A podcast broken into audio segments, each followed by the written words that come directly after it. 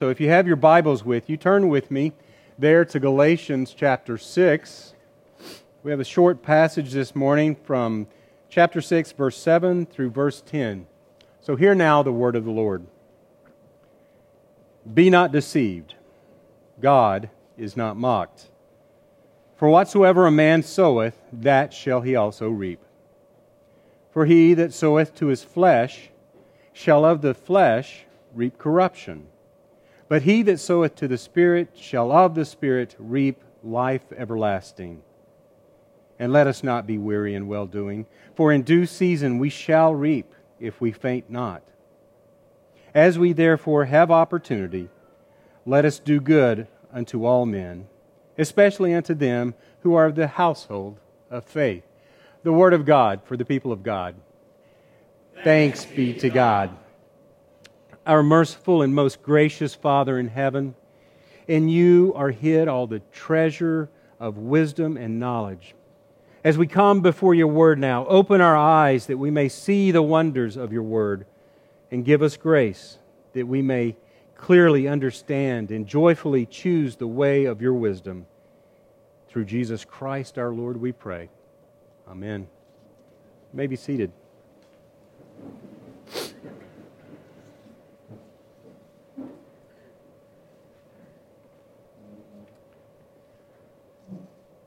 It usually, usually begins with a thought. Perhaps it's not even a complete thought, just a, a mental picture. As we continue to turn the thought over in our mind, it begins to take shape and, and the thought becomes an idea. Often we find the idea stimulating, and soon we realize that it's not enough to keep this in our minds. Something must be done with this idea. And so we attach to the idea a plan, some way to take the idea from the abstract and transform it into something real, something concrete. And the final step is to execute the plan. And that plan, no doubt, will include effort and action and likely include a series of actions that result in something that, if all goes according to plan, it'll, res- it'll resemble something like the original thought that first formed in our mind. If you stop and consider this for a moment, this describes our day to day lives, the reality of our lives we are volitional creatures. God has not created us puppets, yet it is true that He ordains everything that comes to pass. And there's not one single rogue molecule in this universe, as R.C. Sproul would say. Everything is under His sovereign, divine superintendence. In His divine providence, God has created an orderly universe, including the world we live in. He has established the stars and the planets in their courses, and He has designed the physics that defines and governs their movement. And He created a special world for us, His people, to live in, has He not? It is a beautiful place with tremendous diversity of life to see everywhere we look. And when we do stop and take the time to look around and try to take it all in, we find the evidence of our Creator's hand to be almost overwhelming. The heavens declare the glory of God, and the firmament shows his handiwork. Day unto day utters speech, and night unto night reveals knowledge. There is no speech nor language where their voice is not heard. Their line has gone out throughout all the earth, and their words to the end of the world. As we read and hear this word from Psalm 19, we see the truth in them, and we know that they are profound words to consider. God's creation speaks, and it speaks loudly, and it speaks plainly for all to see and hear. Creation declares the glory of God. God has revealed himself in his creation. The truth and goodness and beauty of God is manifest and is self evident. And since His truth and goodness and beauty are found everywhere we look, we also know, we actually know a good deal of what therefore is false and evil and ugly because it is contrary to his revelation. We call this revelation general revelation. God has revealed himself generally, and it is given to and it is accessible by everyone. Since man knows God, we have a God given desire to worship him, and it is our reasonable service. Paul writes in Romans 12, using that phrase, reasonable service or reasonable worship. However, we know also that not everyone does worship the triune God. But everyone does, once you peel back the covers and investigate just a little bit, everyone does in the end worship a God, a lowercase God, an idol made with hands, or the creation itself, a false God in some other religion, or a man made philosophy, some form of humanism is what is worshiped. And yet, even though we see these things, and especially because God has revealed these things in His creation, we are responsible for the worship we render. We're responsible for the denial of truth, for the failure to do good, for the proliferation of ugliness and evil. Scripture says that when we do such things, we are suppressing the truth in unrighteousness. For the wrath of God is revealed from heaven against all ungodliness and unrighteousness of men who suppress the truth in unrighteousness. Why? Because what be, may be known of God is manifest in them, for God has shown it to them. Why? For since the creation of the world, his invisible attributes are clearly seen, being understood by the things that are made, even his eternal power and Godhead, so that they are without excuse. Why? Because although they knew God, they did not glorify Him as God, nor were thankful, but became futile in their thoughts, and their foolish hearts were darkened. Professing to become wise, they became fools and changed the glory of the incorruptible God into an Im- image made like corruptible man, and birds, and four footed animals, and creeping things. Therefore, God gave them up to uncleanness in the lust of their hearts, to dishonor their bodies among themselves, who exchanged the truth of God for a lie and worshiped and served creature rather than the Creator who is blessed forever. Amen. Brothers and sisters, as our text from Galatians this morning declares, be not deceived. God is not mocked. For whatsoever a man soweth, that shall he also reap. Our gracious, all wise, all knowing, omnipotent Creator God has woven into the very fabric of creation fundamental knowledge and axiomatic truths. And when we attempt to, suppress these truths, this fundamental knowledge, it is by definition an act of rebellion and an act of unrighteousness. And we need to know, truly know, that God is not mocked. We cannot, no matter how hard we try, pull the wool over God's eyes. We cannot hide our disobedience. It didn't work for Adam, and it won't work for us. We can't excuse it as ignorance. I didn't know won't work on the day of judgment, for we are all without excuse. From the very beginning of creation, his invisible attributes are clearly seen. Invisible attributes, clearly seen. These attributes are understood by the creature, including his power and his Godhead.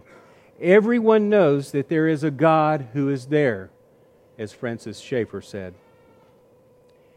Day after day and night after night, we are bombarded by the nonverbal declaration that God is. It is communication to mankind that transcends national borders. Since it is nonverbal communication, there is no language barrier. Just as the sun touches the whole face of the earth, so does the testimony of God go throughout the whole earth. And it is a testimony to which we are all accountable. While this knowledge of God through general revelation is not sufficient to save a man, that requires the gospel, which is given in special revelation of God's word. It is nonetheless sufficient to condemn a man. Paul therefore tells the Galatian churches to be not deceived. God is not mocked. And he goes on to provide an axiom a fundamental truth that requires no further definition or ex- explanation, and one that he assumes all of his readers will be familiar with. For whatsoever a man soweth, that shall he also reap. And even in this day, this modern day, this is still axiomatic to us. Even in a culture and society that is not agrarian in the same way it was 2,000 years ago, this is a fundamental truth we all understand.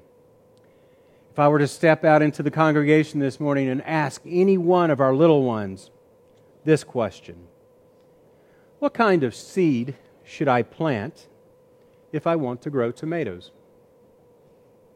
Every single one of them will reply, A tomato seed. It's a truth that is built into creation. Can you imagine the chaos that would ensue if we had no idea what kind of plant would emerge when we planted our garden, when we threw those seeds in the ground. This is one particular way that God is not mocked. And this, this often quoted, insightful excerpt from C.S. Lewis's The Abolition of Man captures this well.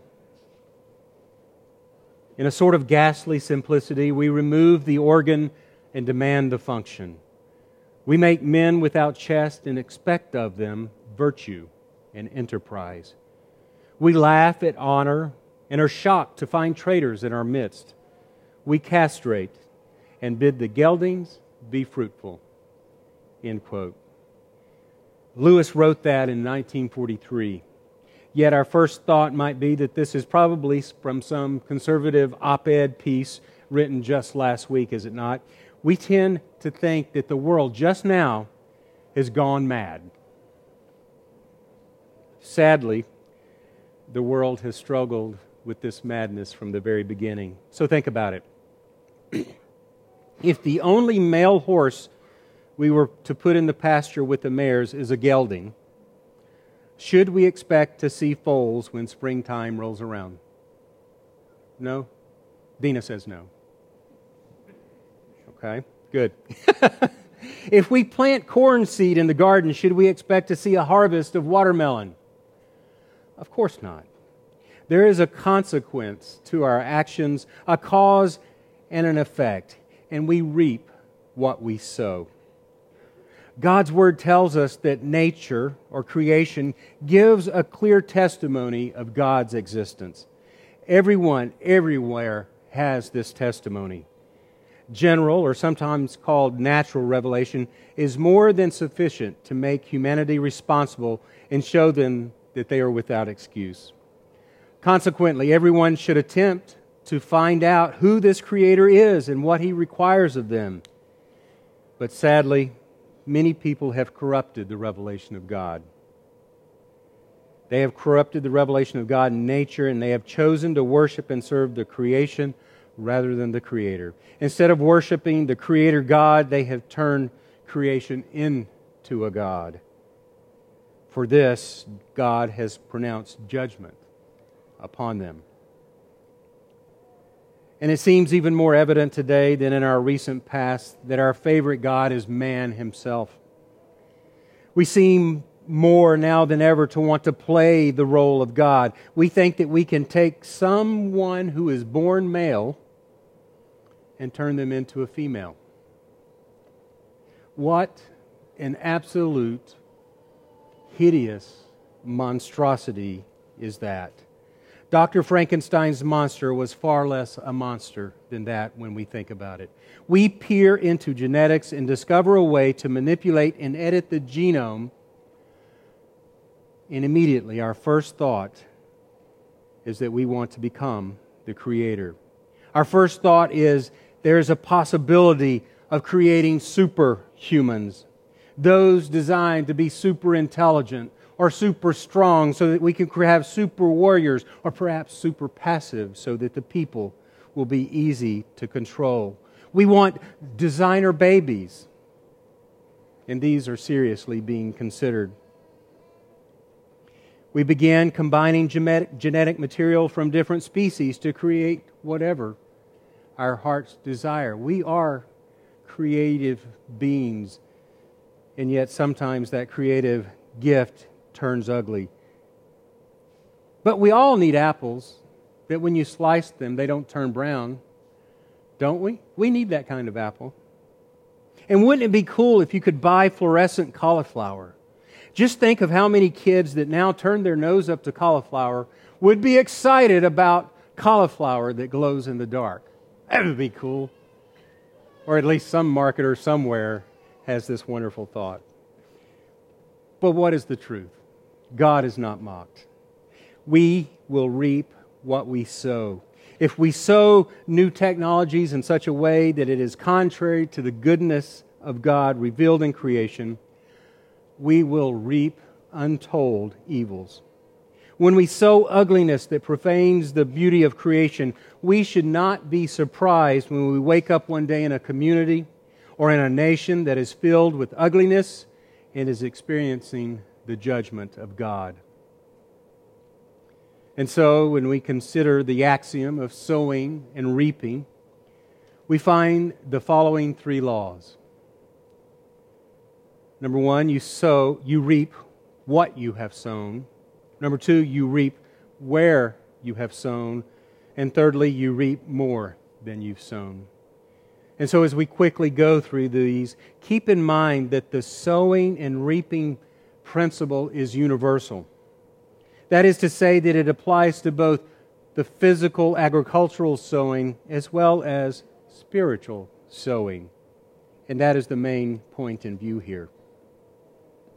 You reap what you have sown.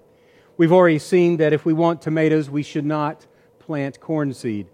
But there's another aspect of reaping that what you have sown that has to do with quantity. In 2 Corinthians chapter 9 we read, "But this I say, he who sows sparingly will also reap sparingly, and he who sows bountifully will also reap bountifully." That's plain enough, is it not? And to use the corn illustration, you should not expect to feed your family of eight if you go out to the garden and you drop eight corn seeds into the ground. The absolute best possible outcome in that scenario is 16 ears of corn. And do you think you'll feed your family all summer on 16 ears of corn? That would be sowing sparingly. And that's the best possible outcome, unless, of course, you plant six shooter, but that's not much better, if you know what I mean. When we sow sparingly, we should not expect to reap a bountiful harvest. This law is written into creation, it cannot be violated. God is not mocked, and we can't cheat the system. Likewise, if we sow very little according to the leading of the Spirit, we should expect minimal spiritual fruit. We also intuit axiomatically that we reap where we have sown. None of us are foolish enough to plant corn in our garden and then, come harvest time, go pluck the ears of corn from the lingo's garden. Now, for some of us, that might actually reap a bountiful harvest compared to what we would grow, but that would also be stealing. No one, no one anywhere, we, we should know. No one thinks that they can do this. No one plants here and goes and looks for it there. We go to the place in the garden where we planted and watered and fertilized and weeded.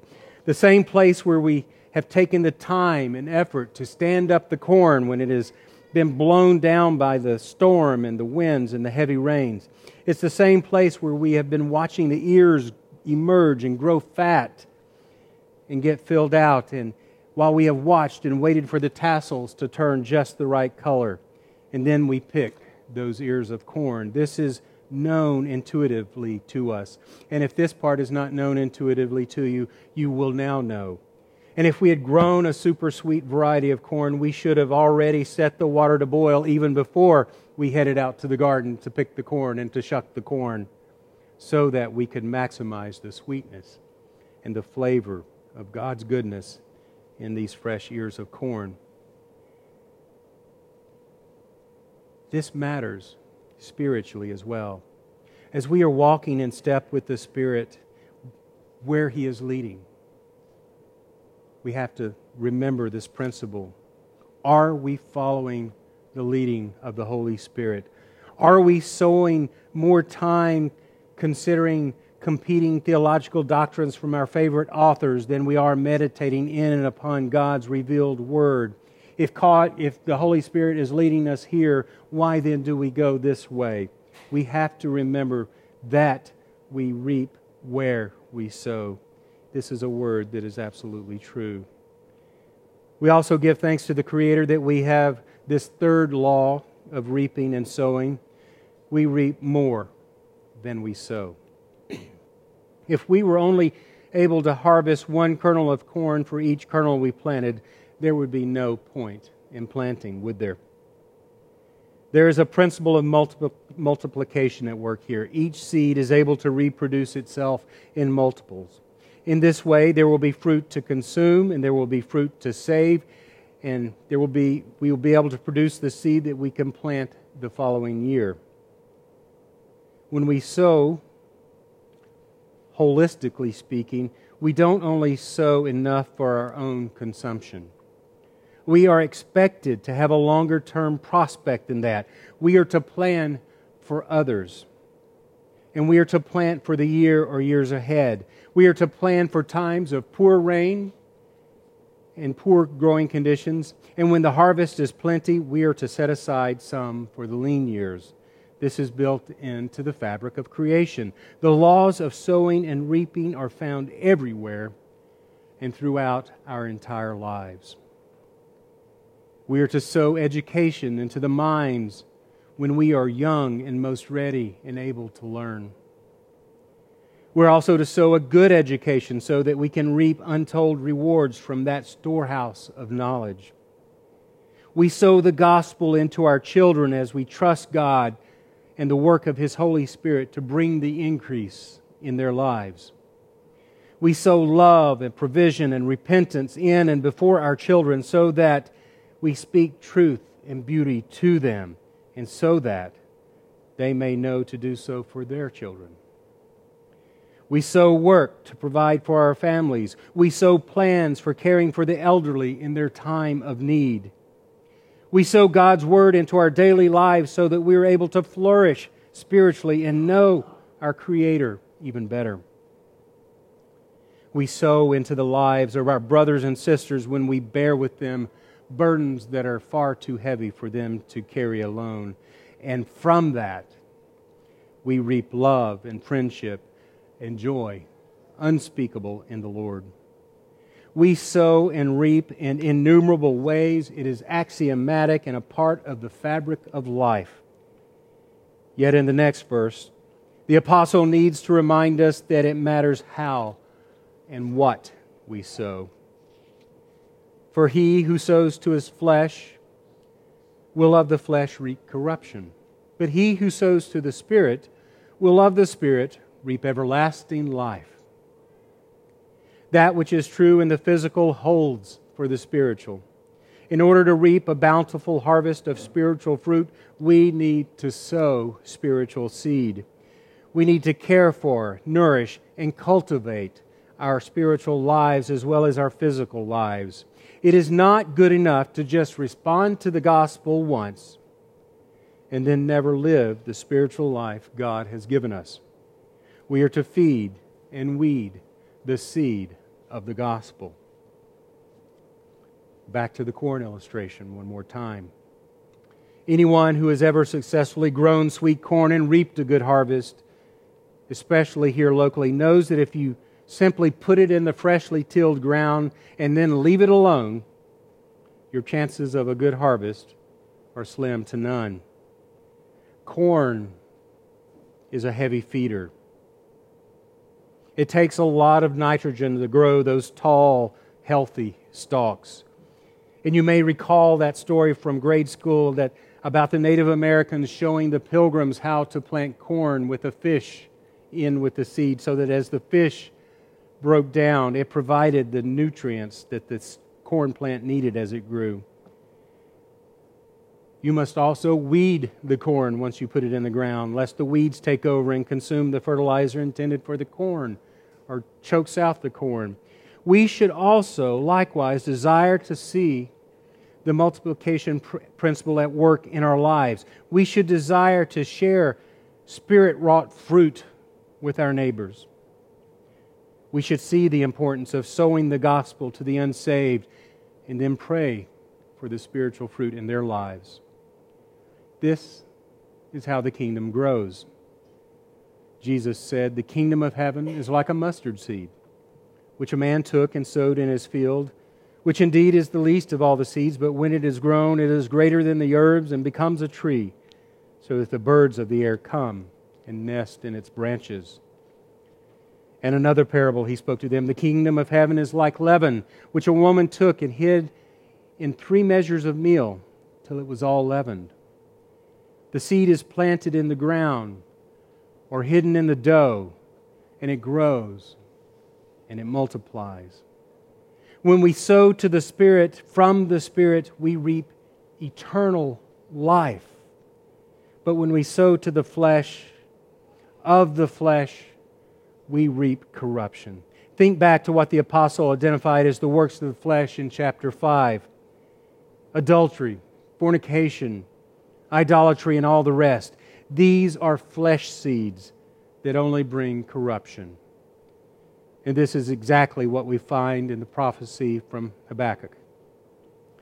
Woe to him who builds a town with bloodshed, who establishes a city by iniquity. Behold, it is not of the Lord of hosts that people labor to feed the fire, and nations weary themselves in vain. For the earth will be filled with the knowledge of the glory of the Lord as the water covers the sea. As we are faithful in our gospel lives and rear our children unto godliness, when we faithfully share the gospel, when we deal with our neighbor righteously as unto the Lord, when we worship the Lord our God in faith and in the beauty of holiness, we are sowing spiritual seed that will reap a bountiful harvest according to the goodness of God. In these simple, everyday activities. The earth is being filled with the knowledge of the glory of the Lord. Who then is Paul? And who is Apollos, but ministers through whom you believed, as the Lord gave to each one? I planted, Apollos watered, but God gave the increase. So then, neither he who plants is anything, nor he who waters, but God who gives the increase. Now, he who plants and he who waters are one and each one will receive his own reward according to his own labor. Paul sowed spiritual seed, Apollos watered faithfully, and God, according to the counsel of his eternal decree, in perfect application of the law of sowing and reaping, which he established, brought the increase. And so the apostle goes on to encourage the Galatian churches, writing, And let us not be weary in well doing, for in due season we shall reap if we faint not. Faithful sowing includes the requirement for perseverance. This is the watering and the fertilizing and the labor of weeding that is all a part of the sowing and reaping process. And I'll use this illustration not to bring any sort of uh, bad light on anybody here. We planted corn in the garden, can you tell, this year? There was some corn planted in the ground this year. Sam and Laura had access to a tiller on a tractor, and it was just irresistible that we should stir up some ground and plant some seed in the ground. And we enjoyed a bountiful harvest of cucumbers, of peppers. What else? Tomatoes came on in, great. But we also put corn in there. And not being from around here, when they put the corn in the ground, they weren't thinking about the poor condition of the soil, the fertility, the heavy feeding nature of corn seed. And so, as they put the seed in the ground, they anticipate, you know, having that sweet corn. And uh, it got about this tall in some places. it was really pitiful. He was faithful to plant the seed, but there is this perseverance aspect of it. There was a need to, to fertilize and to make sure that it stayed weeded. So rather than sowing and reaping corn this year, Sam was able to sow and mow. So he, he just mowed that down. He was tired of looking at it. So, spiritually speaking, this is where we don't grow faint in the means of grace. We don't grow weary in living the law of Christ and in bearing one another's burdens. It also means, even more fundamental, fundamentally, that we are to persevere in the faith. And this is a huge exhortation to consider. So just take a moment and hear what Pastor John Piper said to his congregation. Paul is saying then, if you stop sowing to the Spirit and sow to your own flesh, you will not reap eternal life, but eternal corruption. This is very controversial. Let it sink in. What is at stake in this text is eternal life, not merely sanctification, but also final salvation. Whether you go to heaven or whether you go to hell depends in some way on whether you grow weary in well doing or not. The text is addressed to the church. Listen carefully and note how the thought moves from verse 8 to verse 9. He who sows to his own flesh will from the flesh reap corruption, but he who sows to the Spirit will from the Spirit reap eternal life. And let us not therefore grow weary in well doing, for in due season we shall reap if we do not lose heart. You will reap eternal life if you sow to the Spirit. That is, if you don't grow weary in well doing. That's quite an exhortation. These are weighty words. We run right by them and sometimes do not take them seriously enough. Life gets hard. We become overwhelmed by the flood of trials that the Lord has designed for us, and we grow weary in well doing.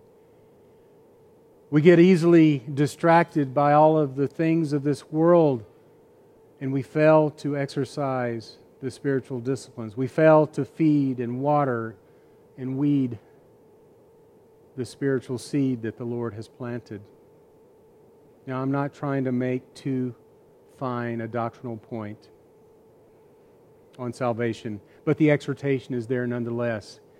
If we do not persevere in the faith, we were never in the faith. We are exhorted to persevere and to not grow weary.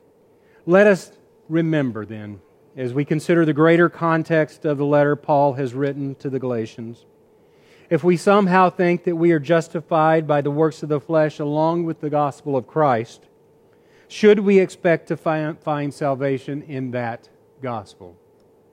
It would be okay if you yelled the answer right now. Should we expect to find salvation in a gospel that adds to it works of the flesh? That's better. Paul has already pronounced his anathema on this type of other gospel, which is not another gospel at all. Spiritual reaping requires spiritual sowing, not flesh plus spirit sowing, a sowing that is ongoing. Therefore, let us not grow weary in well doing. Paul concludes this text with a wonderful reminder. As we therefore have opportunity, let us do good unto all men, especially unto them who are of the household of faith. The Christian life we live in the flesh resides in an in between season of growth before the harvest. That is to say, the season between planting of the gospel seed in our salvation and the harvest in our glorification. In this season, we are to be about the business of doing good to all men, but especially to them who are of the household of faith. The good that we are to be about is manifesting the fruit of the Spirit the love, joy, peace, long suffering, etc. We are to let our light so shine before men that they may see our good works and so glorify our Father in heaven. Peter tells us this For this is the will of God, that by doing good you may put to silence the ignorance of foolish men. Paul instructs Titus likewise exhort the young men to be sober minded in all things, showing yourself to be a pattern of good works, in doctrine, showing integrity, reverence incorruptibility, sound speech that cannot be condemned. And why is that important?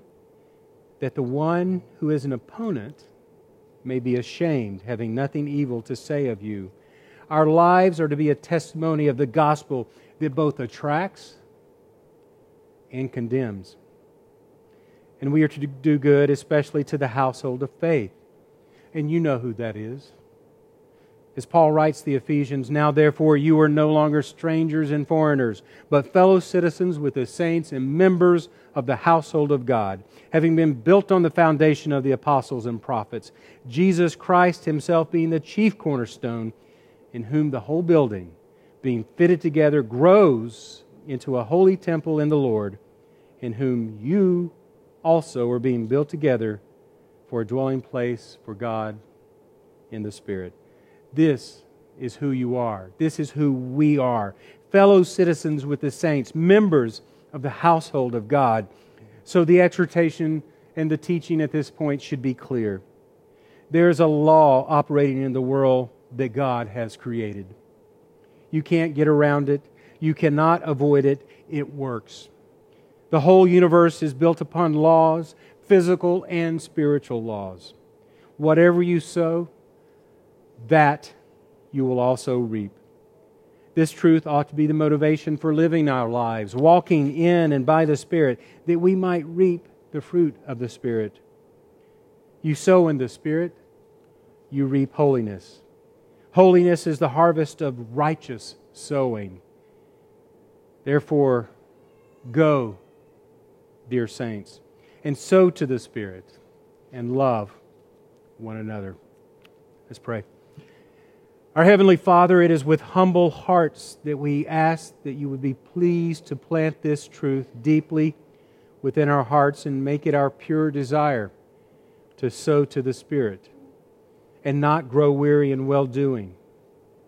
Increase our love for the household of faith and for our neighbors and for all those who presently wander in darkness.